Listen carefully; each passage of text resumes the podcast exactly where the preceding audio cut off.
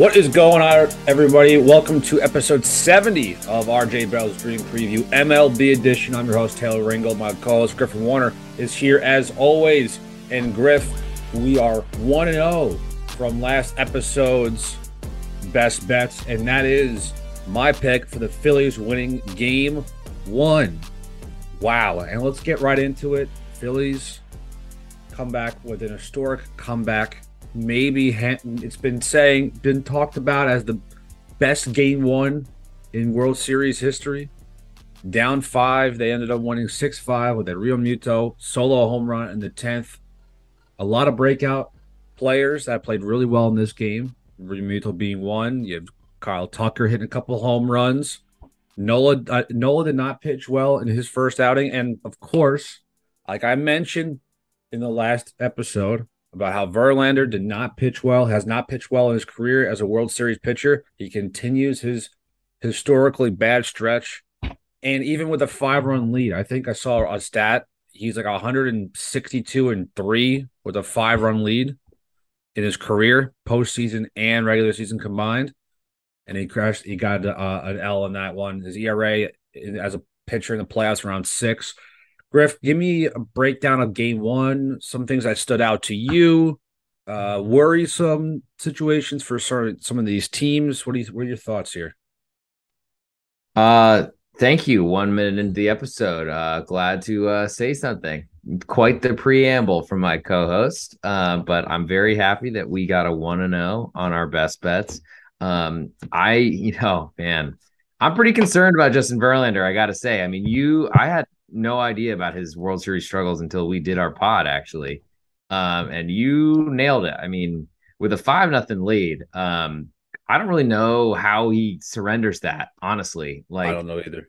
It's one of those where Dusty. I, mean, I listened to Dusty Baker's post game press conference, and he was like, I mean, Justin, you know, JV knows how to get his way out of those things. And I want to be like, uh, no, I feel like we should have had some idea that this wasn't working and like, let's pull the safety valve before five nothing turns into five five. But I guess there's a lot of two out magic and uh, it sounded like just Dusty was saying it was all breaking balls that we, that Verlander was leaving up. Um, makes me think that like if that was consistently a problem, why didn't he go to the fastball? Which I think speaks to what the Phillies do, and that's they hit fastballs because things that are straight are way more likely to go over the wall. Um, big concern, honestly, for a, a, I mean, I thought that, and I still think that the Astros are going to win the series handily, but that was a pretty big gut punch to that theory uh, in Game One, and Verlander up five nothing. You got to assume that that is a uh, a victory, and if the Absolutely. Astros had had won that game and then continued on into game two, they'd be looking at a 2 0 series lead and Philadelphia on the ropes like already. But um, I wouldn't say that, that I've changed my mind and, and who I think will pick, I'll pick to win this World Series. But um, major missed opportunity by the Astros in game one. And I'm worried about, Verlander when he comes back in game five or game six because. I mean, he's only going to hear about bad World Series numbers until his next start, and he's probably going to press to try to overcome those again and that's been the situation. He's pressing each and every start in the World Series during his career. He knows the pressure's there. It's not like the first time he's had pressure as a pitcher. He's been essentially the number one starter, the ace on every single team he's been on, which has only been a two. but every single year, he's been the ace of this team and teams with uh, Detroit as well. So that's not like a problem for him sometimes we've seen over the years the best pitchers in the game struggle when the lights are the brightest. Clayton Kershaw, for instance, has struggled in the postseason as well. He kind of got that off of his shoulders the past, past few years, but he's been a bad pitcher overall. But now we're also we're continuing to see what Verlander. As for Aaron Nola in game one, four and a third innings pitch, five earned runs, two walks, five strikeouts, two home runs both those being off of Kyle Tucker. Now, for me personally, yes, I had the Phillies to win as our best bet here. And then I got a little cocky before the game and I put a four leg parlay in. Oh, I, I did Phillies. I Harper to get a hit, Realmuto get a hit, and Aaron Nola over five and a half strikeouts, and he hits five, and I lost the parlay. Oh, yeah, it was a bummer, but there was a nice like uh situation. If you bet twenty five dollars on this one bet, and you get one of the legs wrong, we'll give you twenty five free bucks back, which I got. And then I bet all that 25 on the Phillies in game two, and I lost those $25. But it's I was confident. I was confident in Nola to have a solid outing. Clearly, it did not happen, but I was confident enough that at some point these hitters in the in this Philly uh, Phillies lineup would start to hit Verlander because of the history of what Verlander's had. If Verlander had history where he was it, it had 16 innings of a World Series experience, then it'd be a lot different. It'd be I, I would maybe side a little bit more on Verlander's side if he was that small of a sample size. Clearly, his sample size is huge. It's almost 40 innings entering game one of this World Series, and we continue to see him struggle. So, um, I guess my uh, you've been on the. I mean, you picked the Phillies to win the series in six. Um, was that because you thought that Verlander would would be bad? I'm assuming there's more to that story than that. I I did mention in the last episode that you you you asked me this in this way, and I didn't really I I would say I kind of forgot to mention that yes, game one, knowing Verlander will be the starter, I took my overall prediction of Phillies winning in six to really to heart, knowing that the Phillies could really get game one under their belt and have a W in their win column because of Verlander's history as a World Series pitcher. Is that a gamble on my part? Yes. But I even said in the last episode, episode too, if they come out with just one win out of the two games in Houston, that's an overall W for them. Because Definitely. now now they go home for three straight games in Philly and they're undefeated at home in this postseason. You know, Griff, how crazy it is these fans are and how crazy it is to play in a postseason game in Philly if you're yeah, playing they, for the Phillies they or not. threw batteries at Santa. Yeah, it doesn't matter what Philly fans in general. If you're if you're Phillies or Flyers or um, you know the the Eagles, Sixers, you're, you're these fans are ruthless, but that's the beauty about Philly sports. And we're going to see that all unfold in game three, which we will break down at towards the middle part of our show. And of course, best bets at the end of our show, like we do each and every episode.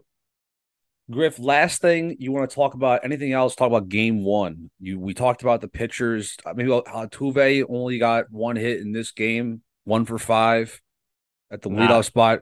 Nah, he did. He did, he did.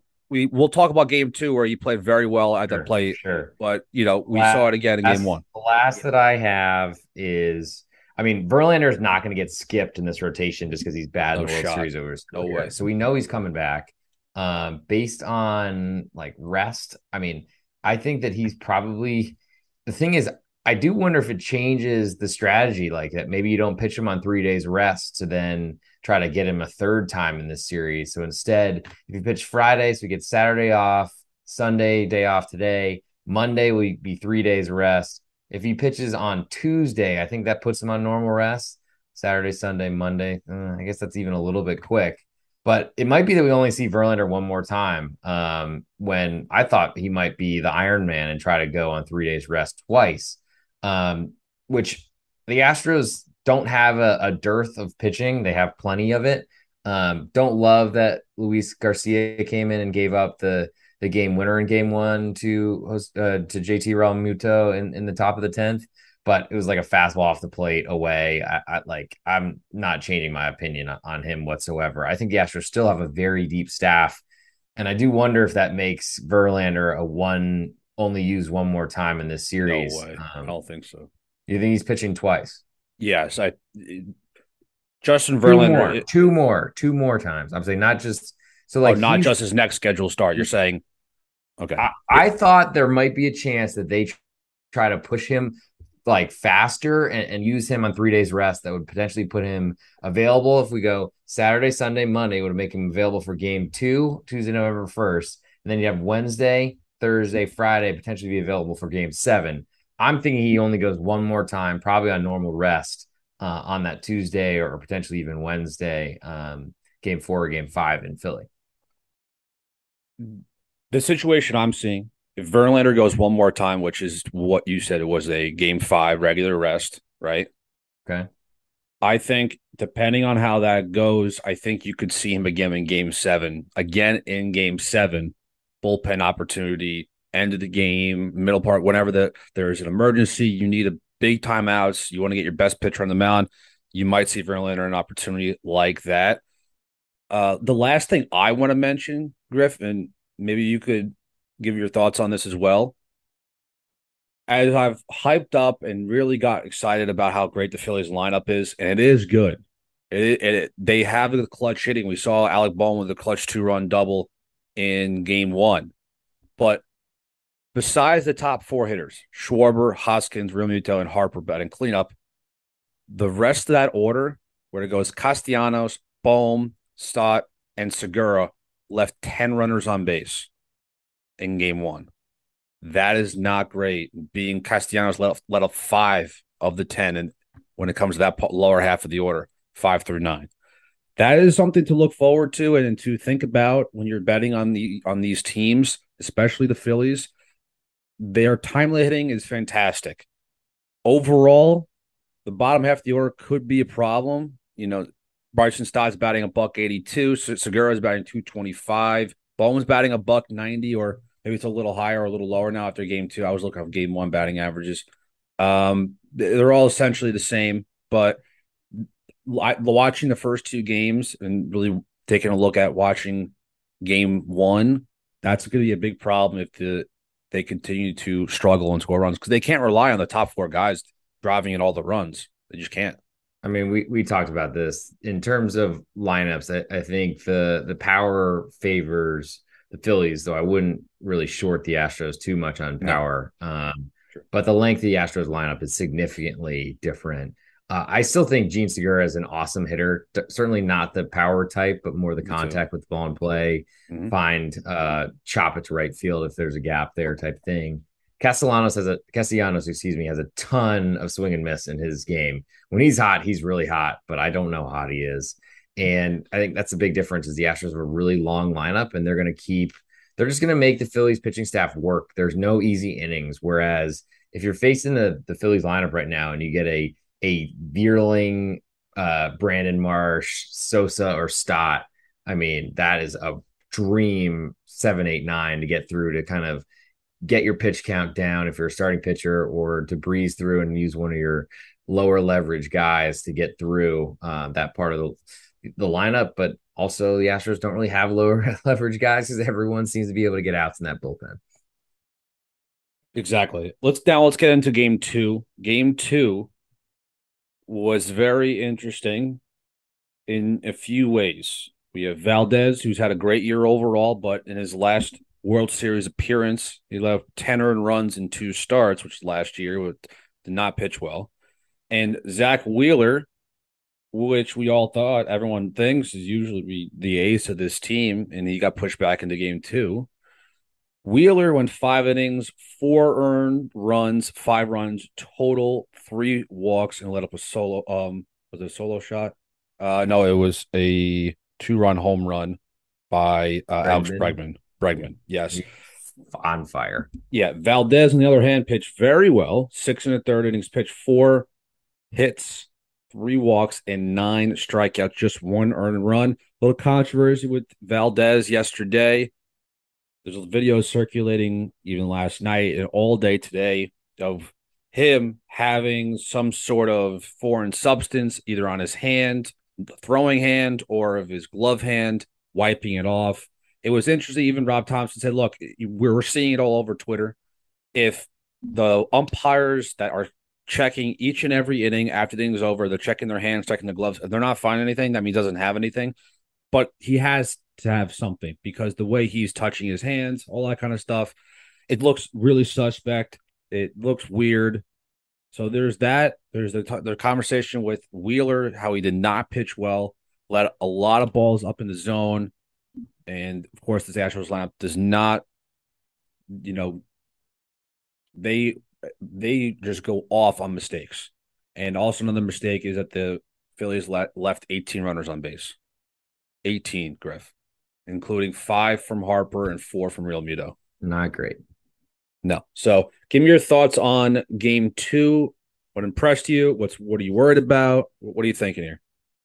I mean, I was so in between the two games, I added uh um plus money one, plus 105 on the Astros to win the World Series um at down one nothing. Uh like I said, I thought this was gonna be a lopsided series, and I was like looking at the odds and I was like trying to come up with I feel like the Astros are gonna be favored in like every game of the series potentially. So I agree. Um so to me it was like, okay, I'm gonna just see what happens because I still feel like the Astros are much better with a five nothing lead. That should be a win. Uh, and then they got another five nothing lead in game two, and I'm like, oh, here we go. Maybe a five nothing lead is the, the like most dangerous lead in, in baseball or something now. I guess so. Um, but Framber was Framber was good. Um, I was listening to the way Dusty Baker pronounces it. it sounds like Framber. I've been saying Framber forever, but anyway, Framber seemed like he was pretty good. It's weird to say that out loud, but um, and, and I got to say, did what he needed to do to keep his team well ahead. So there wasn't really any concerns. I, I was kind of surprised they used Montero for one and two thirds innings. I don't know if that was necessary. I hope that doesn't. I mean, with the day off, I guess it wasn't as bad. Um, but I mean, a lot to like from the Astros. What we've seen in these two games, they pretty much smacked around the best pitching staff or the best pitching options that the Phillies have. Um, and that was pretty much what we, and I think a lot of what your play was based on was that the Phillies are so strong at the top of their rotation that they can kind of make up for the weakness that might be below it with Ranger Suarez. And it actually looks like Noah Syndergaard will be starting game three instead. Yeah, that was bizarre. Which we can talk about in a little bit. Um, but staying, sticking to game two, uh, it was good to see Altuve getting hits. Um, I feel like the rest of the order, I mean, there are a lot of offers in this lineup, but, but like, you get off to a big lead and they they held on to it. Should have happened, should be up to nothing. This series should basically be in the bag at this point, but it's not because they couldn't hold on and then um, one good swing from JT Realmuto made this made this a series. So I'm still pretty confident in the Astros. They've moved pretty significantly now, um, which I can get to also after uh, we finish wrapping up game two. Um, but nothing's really changed for me so far. Though I am, if I'm a Phillies backer here, I don't really know what their answers are if both Zack Wheeler and Aaron Nola are going to struggle. I imagine they'll probably be better in their next start. Um, but I just don't really see the next two games are going to be really tough for them. I feel like the series is definitely going back to Houston. Uh, and if it does that, then they're going to have trouble. Yeah. Watching Ranger Suarez come out of, the bullpen in game one, I was baffled. I, I was like, okay, so now he's not pitching game three and that's what we're seeing, and we'll get into that in a minute. But it was I was really disappointed how Wheeler pitched. This was a clear opportunity for the Phillies to take really take advantage after they just had a amazing comeback in game one to take one away from the Astros in Houston. Game one winners. The odds are really good with them. Whoever wins game one of the World Series, it goes their way quite often. And then you lose a game where clearly the offense did not even show up for the Phillies. It, it didn't even show up. And, you know, Schwarber, a couple opportunities to hit a couple home runs, same at bat, which was kind of close. A lot of strikeouts in this game for for actually both teams. And what's also interesting, just watching this, Altuve, Pena, Alvarez all got hits. The rest of the bottom of the order, only one hit. Tucker, Gurriel, Diaz, um, McCormick, and Maldonado only got one hit out of those. It's like a that's a little worrisome too. That their bottom of the order struggles continues to struggle. There could be an option, could be a, a situation there. But you know what? We'll get into game three in a matter of moments because it's not going to look good for the Phillies. I don't think it's going to be really dicey, and we'll we'll get into that in a second. But first, Griff, do you know that the NBA season's going on right now? I hope you do. I know we're all in baseball. You're in soccer too. You know basketball's going on, right? I do. Um, I can't say that I know a ton about basketball, but it reminds me I have to start prepping for college hoops. So uh, get on with your stuff as I now realize I have a, no sleep ahead of me. Yeah, because basketball, the NBA season is already underway. And with that being said, would you guys like a free chance to win a thousand dollars cash? I know I do. I would. I would. Yeah, I would absolutely do. So the the contest is. I've been saying for weeks Beat Mackenzie Rivers NBA contest, $500 first place prize, and a $500 bonus. Last year, Mackenzie Rivers earned a profit of 64 NBA units last season. For this, Beat Mackenzie Rivers NBA contest, the contestant who earns the most NBA units wins $500 cash. And if the winner earns more units than Mackenzie did last year, then you get an additional $500. That is $1,000 cash. Enter today. It's free. Just go to pregame.com and click on the contest to find Mackenzie Rivers NBA contest. Don't wait. The NBA action is out right now. Join today is free. Win a chance to win $1,000 cash. Griff, game three is, if you're listening, it's Monday. It is today. We have Lance McCullers on the mound for game three for Houston and in game three for the Phillies. It is former Met legend Noah Syndergaard. Noah Syndergaard is getting the bump for the Phillies. Ranger Suarez will be in game four. We saw Ranger Suarez pitching game one. We just talked about it a few seconds ago. I was shocked because I think you and I thought that Ranger Suarez would be the game three starter. I thought that was almost like a no brainer situation, correct? And now we're seeing Noah Syndergaard in game three. Yeah, um, they talked about on the broadcast that they could use Ranger Suarez for like three because you have to use all these relievers unless they end an inning for three outs um, or three consecutive batters. Excuse me. Um, it sounded like they were going to use him for what looks like a very lefty heavy portion of the, the Astros lineup, which usually has Yordan Alvarez and also um, Tucker involved. Um, but that he would still be able to start game three if he just had a pretty quick outing. He did have that. Um, and I don't really know what's changed, but I got to say, what's been going on with the rotation, flip flopping Nola and Wheeler seems very confusing to me. Slash, I don't see it in the stats. We we talked about it on the last episode. Um, the rest stats on four days rest on normal rest for five or six the numbers flip flopped. And honestly, Wheeler should be going on shorter rest, and he's been pitching better. So there's something weird going on in that Philly rotation. I don't know if they're doing that to match up with the Astros and give them a different look, or maybe make it harder to prepare for them. I'm not sure exactly what's the reasoning, but um, this little flip flop is also weird to me because I'm not really sure that uh, Noah Syndergaard has done much in the postseason so far. I mean, he's pitched, pitched five and a third innings pitched five and a third in three appearances. So that's suggesting he's not going very long in this one. He went three innings against the Braves, and it looks like that was in an 8 3 win on the 15th of October. Yes. Um, I, I mean, how far do you think? I guess we'll start there. How far do we think Noah Syndergaard's going? Because watching them go to Alvarado in the fifth inning makes me feel like they're gonna Thomson's gonna use the best he got as quickly as possible. Um, probably should try to extend Syndergaard as much as possible because they're playing three games in a row. Um, but I I have low expectations on how far he will end up going. Syndergaard did start that game against the Braves and win when he was matched up against Charlie Morton. Um, but he only went three innings and threw 35 pitches. So I feel like this is a bullpen game coming up. I totally agree. Definitely a bullpen game. Uh, what's interesting here is is how many innings he's actually going to go. And you just asked me that, and the, my answer will be they're going to try the Phillies, Robbie Rob Thomson and that pitching staff is going to be try pushing Syndergaard at least four innings. You got you got to go at least four. Give your bullpen an opportunity. Give your offense opportunity to go through the whole lineup once, and try give you some runs before you enter that bullpen. And then who's going to be first out of the pen? That is another great question. We don't know, but Syndergaard does have some success in the postseason overall not just in the World Series.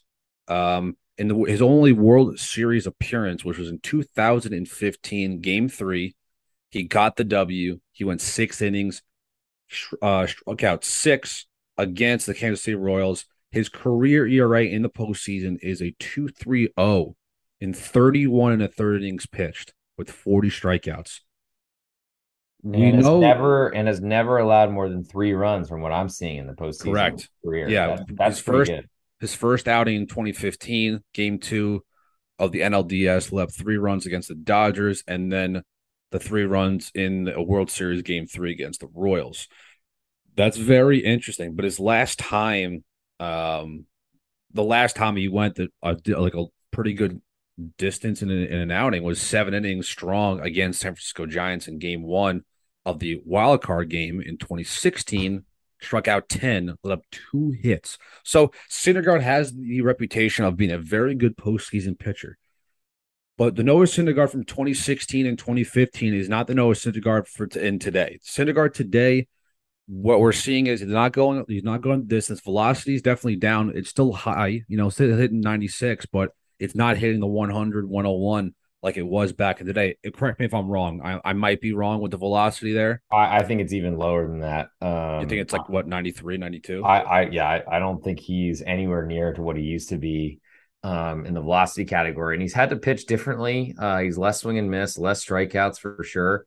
Um, but had a pretty good year overall. What, what I'm looking at Syndergaard and trying to, I, I think four innings is what I was going to say as well. I think that's like would be a good showing for him. If they can yeah. get him through five, that's probably a dream, but I don't know that that's so realistic. Looking at Syndergaard, how he finished the season. So besides his playoff playoff usage, he went uh, five and two thirds his last start against Washington, but that's a triple A team at that point. Uh, and then he had a two inning relief appearance game before that against Toronto, played another little league team, Miami, went six innings, Washington again, six innings. And then the Giants hit him around pretty hard, only lasting four and a third in San Francisco on his uh, first start in September. So he hasn't really faced high competition going. I mean, certainly in the playoffs he has, but he hasn't offered any sort of length for a while. So I'm thinking it's going to be a heavy, heavy lift for the Phillies rotation, or excuse me, their bullpen in this matchup. Um, and I part of me wonders if Ranger Suarez is an option uh, but if he's going game four, I can't imagine they have him pitching back to back days. So Syndergaard's velocity, average velocity now is at 94 miles an hour, which in 2017 it was 99 average velocity. Definitely a significant drop. That's yeah. That's I mean, you can probably speak to it more as a college hitter, but I mean, the amount of extra time you have to decide on a pitch when it's five miles an hour slower. I mean, seeing 100, 101 to a difference of seeing 94 to 95, it is on 96. It's like it's it's very different. And some people might not say usually I have that late get up in, in a in a heavy fastball like that. And Syndergaard has a heavy fastball. Uh, you know what? I I know. I, I think the reason the reason I started off saying the Phillies might be having some concerns in this game, like I mentioned to start the show, to start uh, our topic here, is the fact that how long is Syndergaard going to go? That's all going to be determined whether or not um, you know can the Phillies offense also help him out and take some pressure off of Syndergaard which is going to be an issue because Lance McCullers has pitched in many, many games in the postseason. I, I know he has. I just want to know exactly what he um what he's done. Before before we get to McCullers, just to close off on, on Syndergaard, I know sure. we're going way in deep in, in depth. Um, but he had two starts against Houston this year, both as members of the Angels before he was traded to Philadelphia. His last one was July 12th, right around the All Star break. He went four innings, gave up three runs, all earned, walked four in those four innings with only Jeez. three strikeouts, one home run allowed. So that wasn't very good. Um, his previous start was the first of the year, uh, and that was looks like at home against Houston. He went five and a third shutout with two walks and only one strikeout in five innings. So I think that there's going to be a lot of balls in play, which is dangerous in that Philadelphia small, tiny, not little league park, but I guess you could probably call it that, um, at least on the major league level. And I just feel like he's going to have a really tough time with the Astros lineup. And I just, I'm looking for ways to uh, see the Phillies having a, a, a, chance to win this one here. And they certainly will at home, but like riding the crowd and, and hoping for some well timed home runs with people on base is that's a, it's a tough way to win against a really good team. Absolutely. For the other pitcher on the mound, the road pitcher here, Lance McCullers Jr a 2.45 ERA in this postseason. His career postseason numbers a 2.77 ERA in 68 and a third innings pitched. The longest start he's had in the postseason was in the 2020 postseason against the Rays in game two of the ALCS. He went seven innings strong, one earned run, four runs total with 11 strikeouts a lot of his starts throughout 2018 postseason were about one innings each. He hasn't pitched. He's mostly been a, a five, six inning pitcher in the postseason. are you confident that McCullers can continue his postseason success, or his last start against the Yankees being a little concerning on October 23rd? It's been a it's been a little time now where he's had enough rest, to now maybe he can bounce back from that three earned run start against the Yankees. They did end up winning the game, of course, and swept them that that day. But was there any concern in that, or do you have confidence that he can maybe shut the door against these these big strikeout lineup here in the Phillies? Uh, so there's never been a doubt about the talent of Lance McCullers Jr. Sure, it's really absolutely. how could he stay healthy, and that's been tough.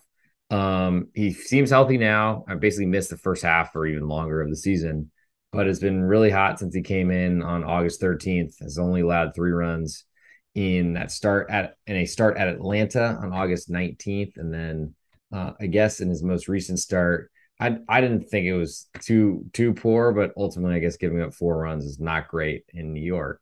Um, I was actually thinking like it's possible that maybe Lance McCullers would be unseen by the um by the Phillies lineup, but he did actually make a start in the regular season this year against Philadelphia. Uh, it was a good one though. Last start of the year, actually, he went six innings. He had just one run, um, five strikeouts in those six innings. And I feel like his his curveball is really what makes him kind of who he is. Yeah. And that's going to be a really hard pitch for uh, the Philadelphia Phillies to handle because, as we talked about with them all season, really they are a great team that has a lot of power, but with that power comes a lot of big swings and unfortunately a lot of swing and miss. And I think that's what he's going to do. What he's going to target, and I think that's what will make him an even more difficult uh, pitcher to beat. I'm looking forward to it, man. It's going to be interesting. Um, the biggest question mark is how long is Syndergaard going to go? That's it, and I'll be determining whether maybe if you had to, if I had to guess, Syndergaard goes four innings, first guy out of the pen. Who's to be the first guy? Alvarado again? No, I, I think they're to try to keep him as long as possible. Um, I think Bellatti has been pretty good. Besides that one outing, I think well, he, Brad Hand, and and Aaron Nola all fell apart in San Diego. Besides that, I feel like it's got to be one of those type of arms that matter. I mean, unless we're talking that Syndergaard Syndergaard goes out really early, and then you're looking for a longer relief guy. Um, I don't know if Kyle Gibson's ever going to pitch in this. I gotta say, but um, it seems like he's just hanging out. Um, I, I, don't know. It's it's hard to say. It's a good question. Um, but I thought you were going to ask me how far do I expect McCullers to go? I'll say five innings for him, um, and I think that'll probably be the. That, I think that's what all they want, really. I mean, maybe if he goes six, if he's really hot, but uh, I think that'll probably be it. I wouldn't doubt. Yeah, I totally agree. Actually, I, he, he this that's who he is. He's a five six inning pitcher now. He's only pitched. He's actually pitched into the seventh inning twice. So good for him out this year against the Angels and the Rays in the month of September. What's interesting is, um, oh man, I just was. Oh, when do you think Dominguez will come in? Seranthony Dominguez has been lights out in the postseason, all postseason long. That might be the most reliable bullpen arm they have. I know Alvarado's pitched really well, but I think when push goes to comes to shove, I think Dominguez is the most reliable reliever for Rob Thomson. It's a matter of if Sing, if Syndergaard struggles in this outing, you need outs early, you they might have to go to an Alvarado or Dominguez to to to get big key outs. So here's here's just some more of the strategy that Rob Thomson would potentially employ. Um, if he's going to have Ranger Suarez starting game four, that means he can only really have a lefty in that bullpen, and that's Alvarado one time. So I think that means they hold him back even further. Um, I, I I wonder how that will then flip in order potentially with David Robertson, who I think he still is treating as his uh, as his closer, most reliable. I think Sir, Anthony Dominguez has the best stuff, best arm talent, best all of that. Uh, I think he's a little bit less trustworthy than Robertson. Robertson's just been doing it for so long. I'm not saying that makes him better. I think I I would rather have if I'm a Phillies backer, I'd rather have Seranthony Dominguez in the game. But um, I, I think those are good arms, all of them. They can all get outs clearly. Um, but I also just don't like that comparison when we're thinking about um, the, I guess, the options on the other side and the other dugout. A lot of question marks. Definitely, we were spoiled with the first two games with unbelievable, unbelievable pitching matchups. This is more of just this the next couple games will be bullpen games most likely. For for game four, we have Christian Javier as we pitching in game four. Um, would we want to break down that game at all? There's nothing really to break down besides the pitching matchups here. We kind of really dove into who Ranger Suarez could be in this postseason. Yeah. Christian Javier could be another Ranger Suarez. Maybe hopefully, I hopefully he's not that type pitcher in the postseason. I think he can go the distance. We've seen it all year long. He's converted to reliever, starter reliever all year long. So, would you want to touch on Game Four real quick? Yeah, okay, sure. Uh, just since we won't be having another episode until um, until Friday of next week, I, I think Christian Javier. I mean, based on we'll get the number for Game Three in a second. No lineup for Game Four just yet, but I imagine Christian Javier will be a favorite um, in Philadelphia. It's going to be tough. We'll see how much or how many outs Noah Syndergaard can get because I think we're looking at a tired bullpen after game yeah. three. Uh, and then in game four, it's going to be see how far Ranger Suarez can go. Um, I worry about him not having a lot of swing and miss and, and facing a really strong Astros lineup. So uh, I'm not very optimistic. I think Christian Javier is a little bit hit or miss for me, but um, I'm definitely concerned for the Phillies in that matchup. And, and honestly, a lot of why I did play the, the Astros win the World Series after the game one loss was thinking that game one wasn't all their fault. It wasn't so bad. Um, it was kind of on JV, Justin Verlander, but the Phillies just have a, a lot of odds stacked up against them based on their pitching situation. Yeah, it's it's going to be interesting. If it all depends on Game Three, if the Phillies can keep things together and that bullpen is not going to be overworked in Game Three, then Game Four could be a better option. Uh, what I've noticed it from Christian Javier, Griff, six inning guy loves to go six innings and under. He's only reached seven innings twice in 2022, one being the no hitter against the Yankees, and mm-hmm. then of course, and that was a uh, combined no hitter if anybody was confused. And then on July 1st, which is his last time, he went seven innings, where against the Angels he struck out 14 and only one earned run, no walks in that outing. He has the stuff to push it that far. But will Dusty Baker let him go that far? Is the question. That third time through the order is that that's where we're seeing through the starts this year that he's kind of struggled in those opportunities. He gets out of the he gets out of it in, the, in about middle of the fifth or right when those six innings are done. He's done, and then the bullpen comes in. That would be really successful outing and a successful almost game four finish for these Astros if all things go well. Yeah, I, I feel like based on old school mentalities with pitchers, you got to give us at least six innings. I feel like in modern day baseball right now, what we're watching, five innings is like a really solid start, especially in the postseason. Um, I think that's probably the maximum you can expect from most starters. Certainly the the premier ones that are still left, like the Wheelers, Nolas, Verlanders, potentially if you can get the World Series monkey off his back. Um, all those type of pitchers, Framber Valdez, Framber, you can certainly see him going deep, but um, we're certainly into the depth part of the rotations here, and we'll see how far they can go. Um, so I'm going to give a promo code for all listeners of this MLB podcast. Thank you, of course, for sticking with us 70 episodes. Um, slightly less nice than the last one, but still very nice. We still have a few coming. Um, so please use the code Classic20. Get 20% off for all listeners of this MLB podcast. You can use that seven days from the podcast release. It'll be good. You can get 20% off my picks, which come out usually every night or early morning. Um, plenty of other handicappers on the pregame.com website. You basically get my thoughts as early as I got them. Uh, so you can kind of decide if you want to come along for the ride or, or kind of see where I'm, I'm heading. Um, that would be my suggestion to you. But of course, plenty of other great handicappers on the website.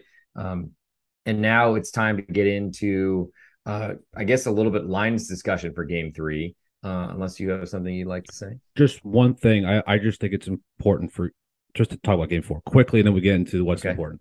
Yeah. Christian Javier's last 29 and two thirds innings pitched. He's let up one earned run. That's two postseason appearances and then one, two, three, four starts. So he's 4 0 in 29 and two thirds innings pitched. He's let up one total run. That's pretty incredible if you if you think about it for Javier to continue his postseason run and continue dominance into game four. Just a little note for everybody for information for if you're getting if you're to be betting on game four. Take that with what you will. Griff, get into game three and the lines. Tell them tell them the people what we got here. Sure. So we have the Astros and Lance McCullers Jr. visiting Philadelphia's Noah Syndergaard. Uh, current number is Lance McCullers a minus 132 favorite on the road. Uh, open minus 125. Uh, so it's climbed a little bit. Some Astros money coming in. I think because they're probably, I mean, I, I imagine this number opened with Syndergaard as a favorite, or excuse me, with Syndergaard as a probable pitcher. So I don't think that that would have been changed too much based on a pitcher switch because a lot of people thought Rangers Suarez would get game three. Um, but it's certainly a little concerning that the money is coming in on Houston because you'd think after Philly's performance at home that there might be some people out there, though ultimately favorites usually get bet early, underdogs bet late. Um, over under is eight for this one, so a little bit higher than we've seen in the first two meetings, um, but makes sense. Another small park, this one arguably smaller with more power alleys, I think, than what you see in Houston, despite those Crawford boxes so close in left field. Um, from where I sit with this one, uh, as a, a person that tries to play underdogs as much as possible, I just I don't know that I necessarily feel strongly about Philadelphia here. Um, do you got anything more you want to say about this matchup? Uh, bullpen should be fully available, fully rested. Lineups, assuming someone doesn't didn't get hurt. I mean, everyone should be in there based on everyone should be available. I mean, you're probably sucking it up and playing through it, even if you have something that's bothering you, because probably nobody's healthy at this point of the season.